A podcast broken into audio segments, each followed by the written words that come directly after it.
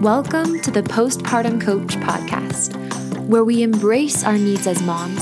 We learn to lead ourselves first, then our families, and where we create our own healing from the inside out to find our way to the work we were meant to do in this world. I'm your host, a fellow mom of three and a certified life coach, Lizzie Langston.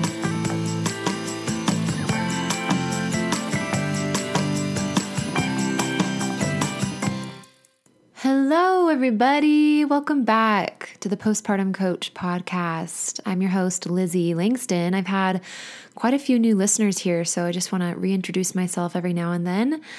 I've got three kids. I am a life coach for postpartum moms. I found this work after two debilitating episodes of postpartum depression and postpartum anxiety after baby number two and baby number three. I had my three kids in four years and genuinely looking back in hindsight, I had no idea that my thoughts create my feelings, and I had no idea what to do with feelings. And just learning those two things over the last few years has changed everything in my family life.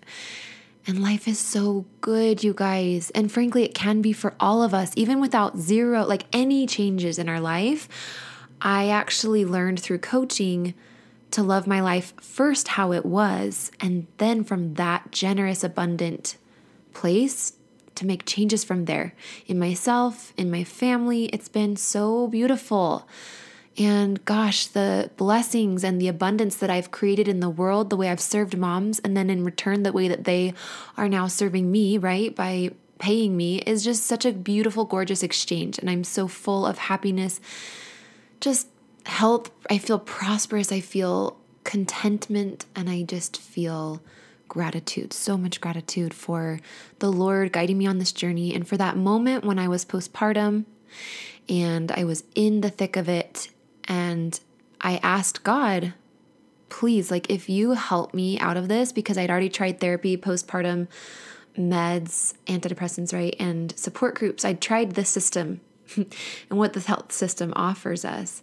And so I just like kind of was my Hail Mary and that's when I found coaching, and it's been what I needed. And so many women, in fact, I think it's what the system needs in addition to medical approach to mental health. So, this is so empowering. I'm so glad you're here. If you're new, welcome.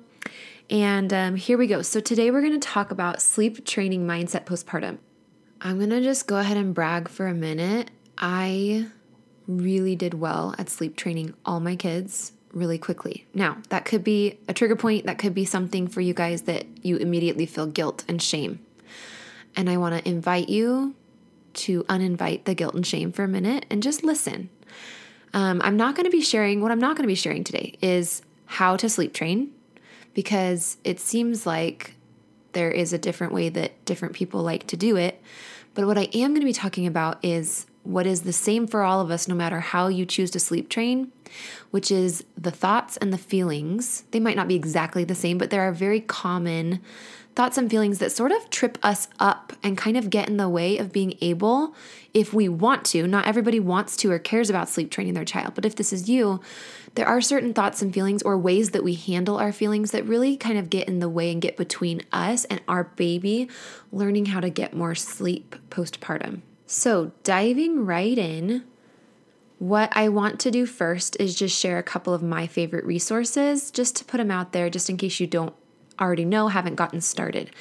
First, the book Baby Wise. Now, this is a maybe a controversial book. It's for sure quite outdated. Okay. So if you're like offended easily, you know, by like, I wouldn't say they're sexist or anything, but it's two PhD guys that wrote it in the 80s. And it's give it or take it. But like the thing is, you don't have to love everything in the book, but the index where you can just look up answers to questions you have in the moment when you don't know how to respond to what's going on with your baby and you're trying to sleep train them, you don't want to do it wrong, so you kind of reinforce the wrong thing.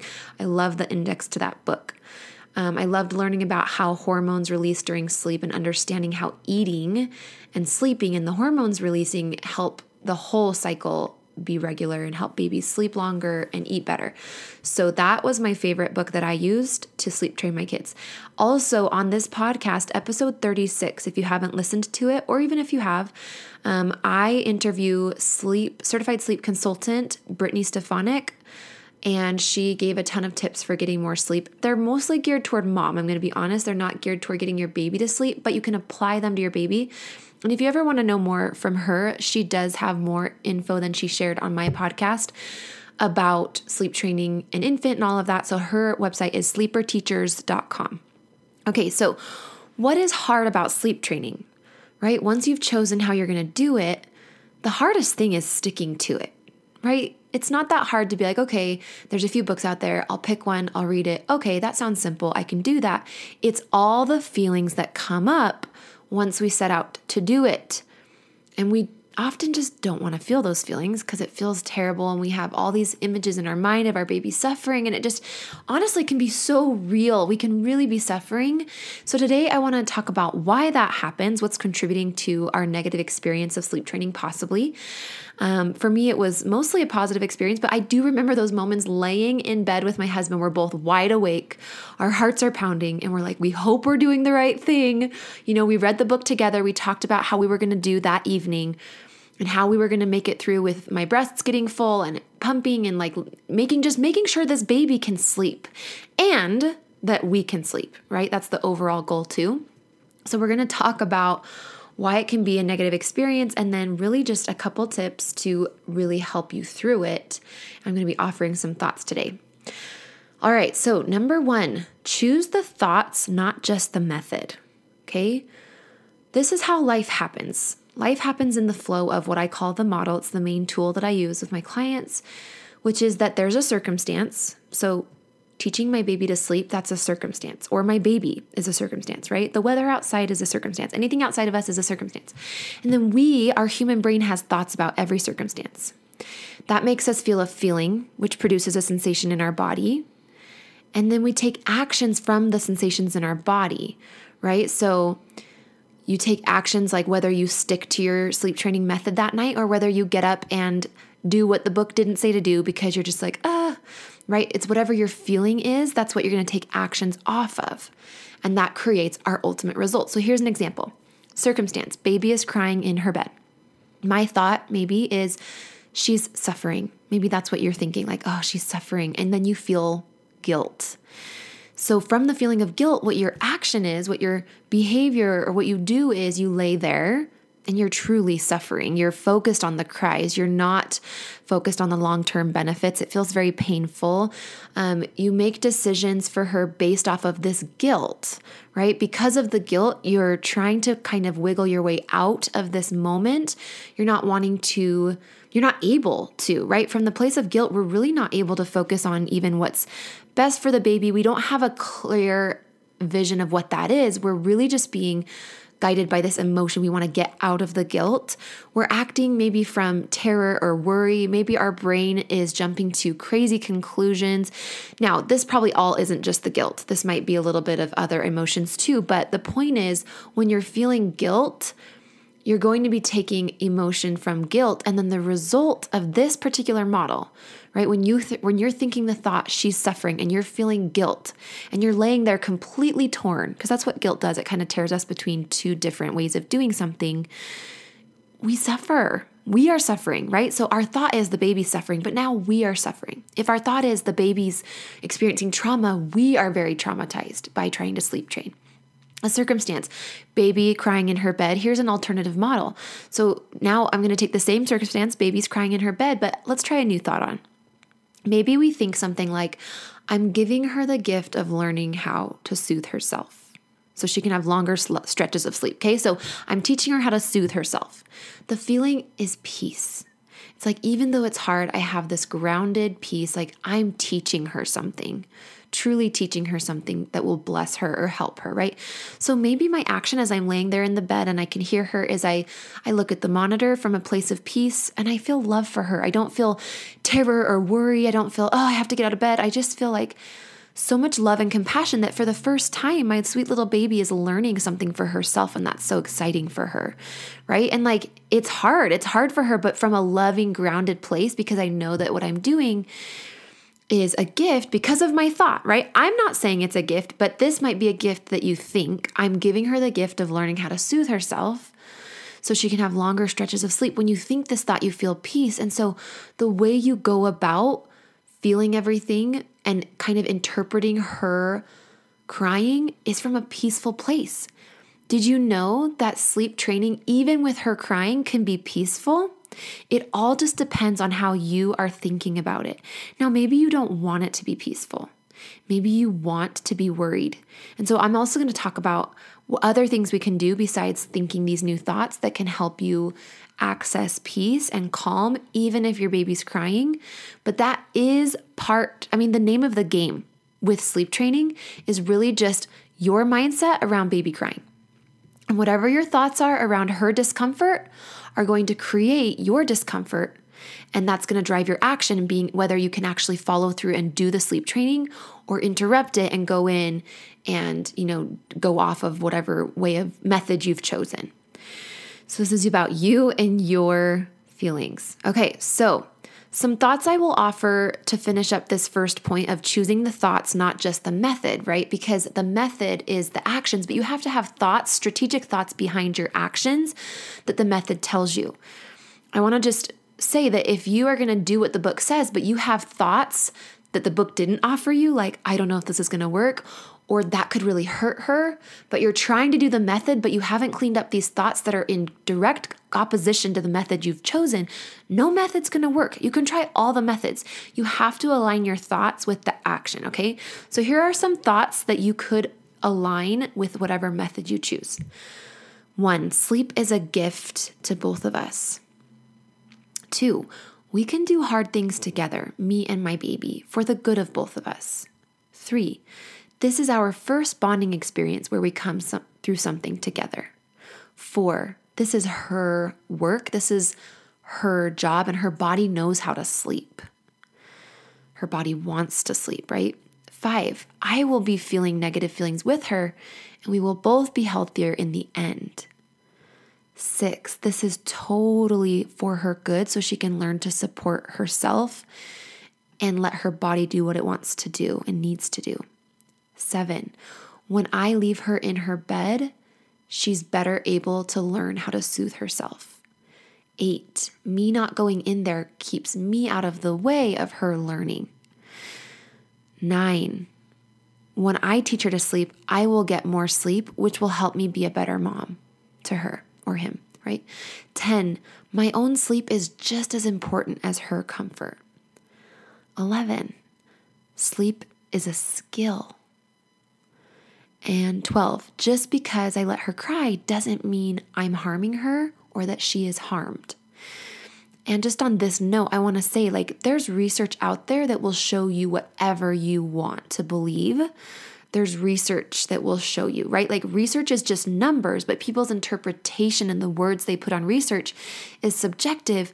And so, what I want to offer you is that some studies are going to tell you that babies experience trauma or that they are harmed or that they are dis you know not benef- benefited by um, you leaving them to cry and go to sleep and then some studies are going to tell you that if you don't do that if you don't let them cry and fall asleep or maybe they don't cry honestly not all babies do but let's just say they do that seems to be the biggest pain point for moms then they're going to you know, there could be a negative relationship with you later on if you and them are both tired. They can develop learning disabilities. Um, they might not be able to know how to soothe themselves as they get older, and that can be, create bigger problems. And so, like, there's negative and positive on both sides. Are you willing to face the negative so you can get to the positive? That's really what it comes down to. Okay, tip number two that's really gonna help you with sleep training is being willing to feel and allow all your feelings. Now, I talk about how to process your feelings specifically in episode 42. So, episode 42 is how to process your emotions instead of reacting to them. And that's going to be really helpful when you're in the moment with sleep training. So if that's if this is a struggle for you, Jeff, definitely review episode 42. But let's say the sleep training method you chose requires letting the baby cry. Again, I'm going to use this because from my clients and just my own experience and the moms out there, this seems to be the hardest part of sleep training is just letting them cry and all of the thoughts and feelings we experience during those moments. And let's just assume that this is something you have a really hard time with. So what does it mean when we're having a hard time, quote, or struggling with something, I guess what we're really saying here is we're feeling a negative emotion, right? When you say, oh, it's so hard to sleep train, or I struggle with sleep training. It's that you feel a negative emotion when your baby might be feeling a negative emotion. We don't even know if they experience emotions the same way we do. Maybe they do, maybe they don't. Like they don't have thoughts, right? You have all these thoughts that cause you really dramatic pain. Like trauma isn't a thought or I'm hurt or I'm sad. These are not thoughts that a baby has. It depends, again, it depends kind of on what age you're sleep training for sure. But just remember, if this helps at all, that your baby's not feeling your the emotions like you might think they are. And so don't get into your baby's business and try to like make decisions from a place of all this worry about your baby's pain when your baby's body knows how to sleep and the pain he or she might be feeling is probably a lot more reactive and a lot more almost animalistic like their body's just um, doing this for their own instinct rather than all of the sadness like mom where'd you go? Why am i alone? Like all of that. So if that helps. Now if you feel callous or you don't like that mindset just leave it. Don't think about it that way. But if you would like to it's available to you. And um I will just say that always you need to make sure your baby's gaining enough weight, right? And if you're concerned about weight or about your milk supply and that they're actually hungry and they need more food and that's why they're crying, like if you have any doubts about that, you're going to want to resolve those doubts for sure before you try to sleep train because it's not going to be sustainable to sit there and try to do this protocol that the book says with sleep training when you're genuinely concerned that she might be hungry okay? And or or that she's going through a growth spurt or anything like that. So you do have to manage your thoughts around that and definitely check in with your doctor and your mother's intuition and be tracking her growth be tracking her um, sleeping and the weight gain so that you are kind of in the know with that so that it's not at the back of your mind when you're sleep training. But when it comes to being willing to allow your feelings, right, that moment when the baby's crying, if you have a thought that you love that's really like you're very convinced that this is the best thing to do for your baby, that's great. That's kind of what we just went over in the first point but you also still might have thoughts like this this is so hard or i hate this or ugh i don't like hearing her cry and that's totally normal. You probably will have thoughts like that and it doesn't mean that you need to stop sleep training especially if you really like your reasons for sleep training whether it's to help you get more sleep or baby or both. But if you do have those mother thoughts that just like gnaw at you you can also just allow them you don't have to react to them by getting up and just going and holding your baby if you don't want to, right? If your higher self really just believes that your baby needs to learn how to sleep for the betterment of your family and that's your decision, then when these thoughts come up, what you can do is just process the emotion and sit with it. So I'll give you an example. You're laying in bed and the baby's crying, and you and your husband look at each other and you're holding hands. You're just like, this is so hard. He's like, I know. Or maybe he's passed out snoring, right? But either way, so you're laying there and you have this thought like, I hate this. And you feel maybe despair. I'm trying to guess what your feeling might be, or whatever thought you fill in the blank for your own thought.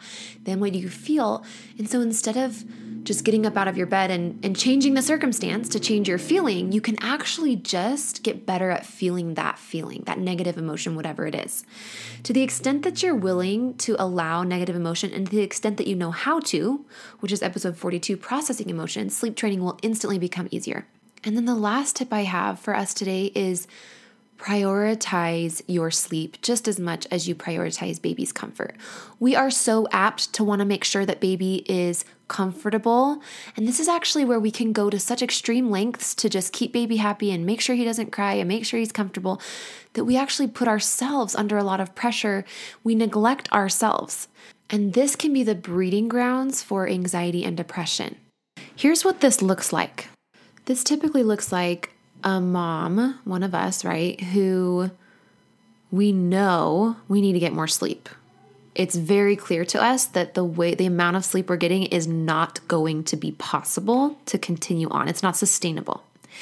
So you know that, maybe you know that loud and clear. It's like obvious. And you also feel like you're at kind of a stalemate because, on the one hand, you know you need to get enough sleep, like more sleep than you're getting. Let's say you're getting three to five hours or less than that. And you're like, this isn't going to be able to work. I'm not going to be, I can't help my older kids like this. It make, I'm getting anxious. I'm getting to the point where I'm so overtired I can't fall asleep. But on the other hand, when it comes to actually finding a way to help your child sleep, you get anxious and your anxiety gets the better of you and you can't actually make a plan. You just keep trying things and feeling worked up about it, and it perpetuates this cycle of exhaustedness and exhaustion. I guess that's the better word. Um, but never do you actually fix the problem. So, this is how you know that anxiety is creeping in postpartum is when you are knowing that you need to take care of yourself in a certain way, but you're not actually finding a way to do that. So many times, and especially if you already know, like if you already know how to sleep train, you've read all the books or whatever, a lot of times where that's going to land you is just in the land of anxiety, where your anxiety is getting in between you and being able to sleep train. And so that's exactly what I help my moms with Okay, so in order for your child to go to sleep, your child has to feel settled and relaxed. And in order for you to sleep train your child, you need to feel settled and relaxed. And you can't do that when you're feeling anxious. And so, without even realizing it, your anxiety has slipped itself in between you and what you're trying to accomplish with your child with sleep training. So, I offer free hour long consults, and on the consult, I'm going to show you and talk you through how I help women get the anxiety out of the way so that they can do a whole host of things. Sleep training your child is one of the most important and it's but it's just one of them. There's also connecting with your husband. You getting you being able to fall asleep. There's also finding a balance between the housework and resting. All of these things, anxiety totally gets in between us and our coherent, logical self that is able to find solutions and live our life in a way where we're taking care of ourselves and our kids. So if you really struggle to sleep train and you know you need to, and you feel like you've learned quite a bit about it, but you're not being able to, I want to invite you to work on anxiety with me. I want to invite you, if you are not already my client, because this is something my clients and I are working on, but if you're not my client, then let's get you working on that anxiety and I can help you and show you my tools and learn more about your situation on a free 60 minute consult. The link is lizzieLangston.com forward slash consult, and it's also going to be in the outro. And I will talk to you guys next week. Take care. Hey, Lizzie here. I've helped dozens of postpartum moms just like you to manage their postpartum anxiety and deconstruct their postpartum depression. It's really easy for me. So if you're ready to feel better, I know the way. Let's chat on the phone. Set up a time by going to lizzieLangston.com forward slash consult It's pretty simple, and I will be calling you soon.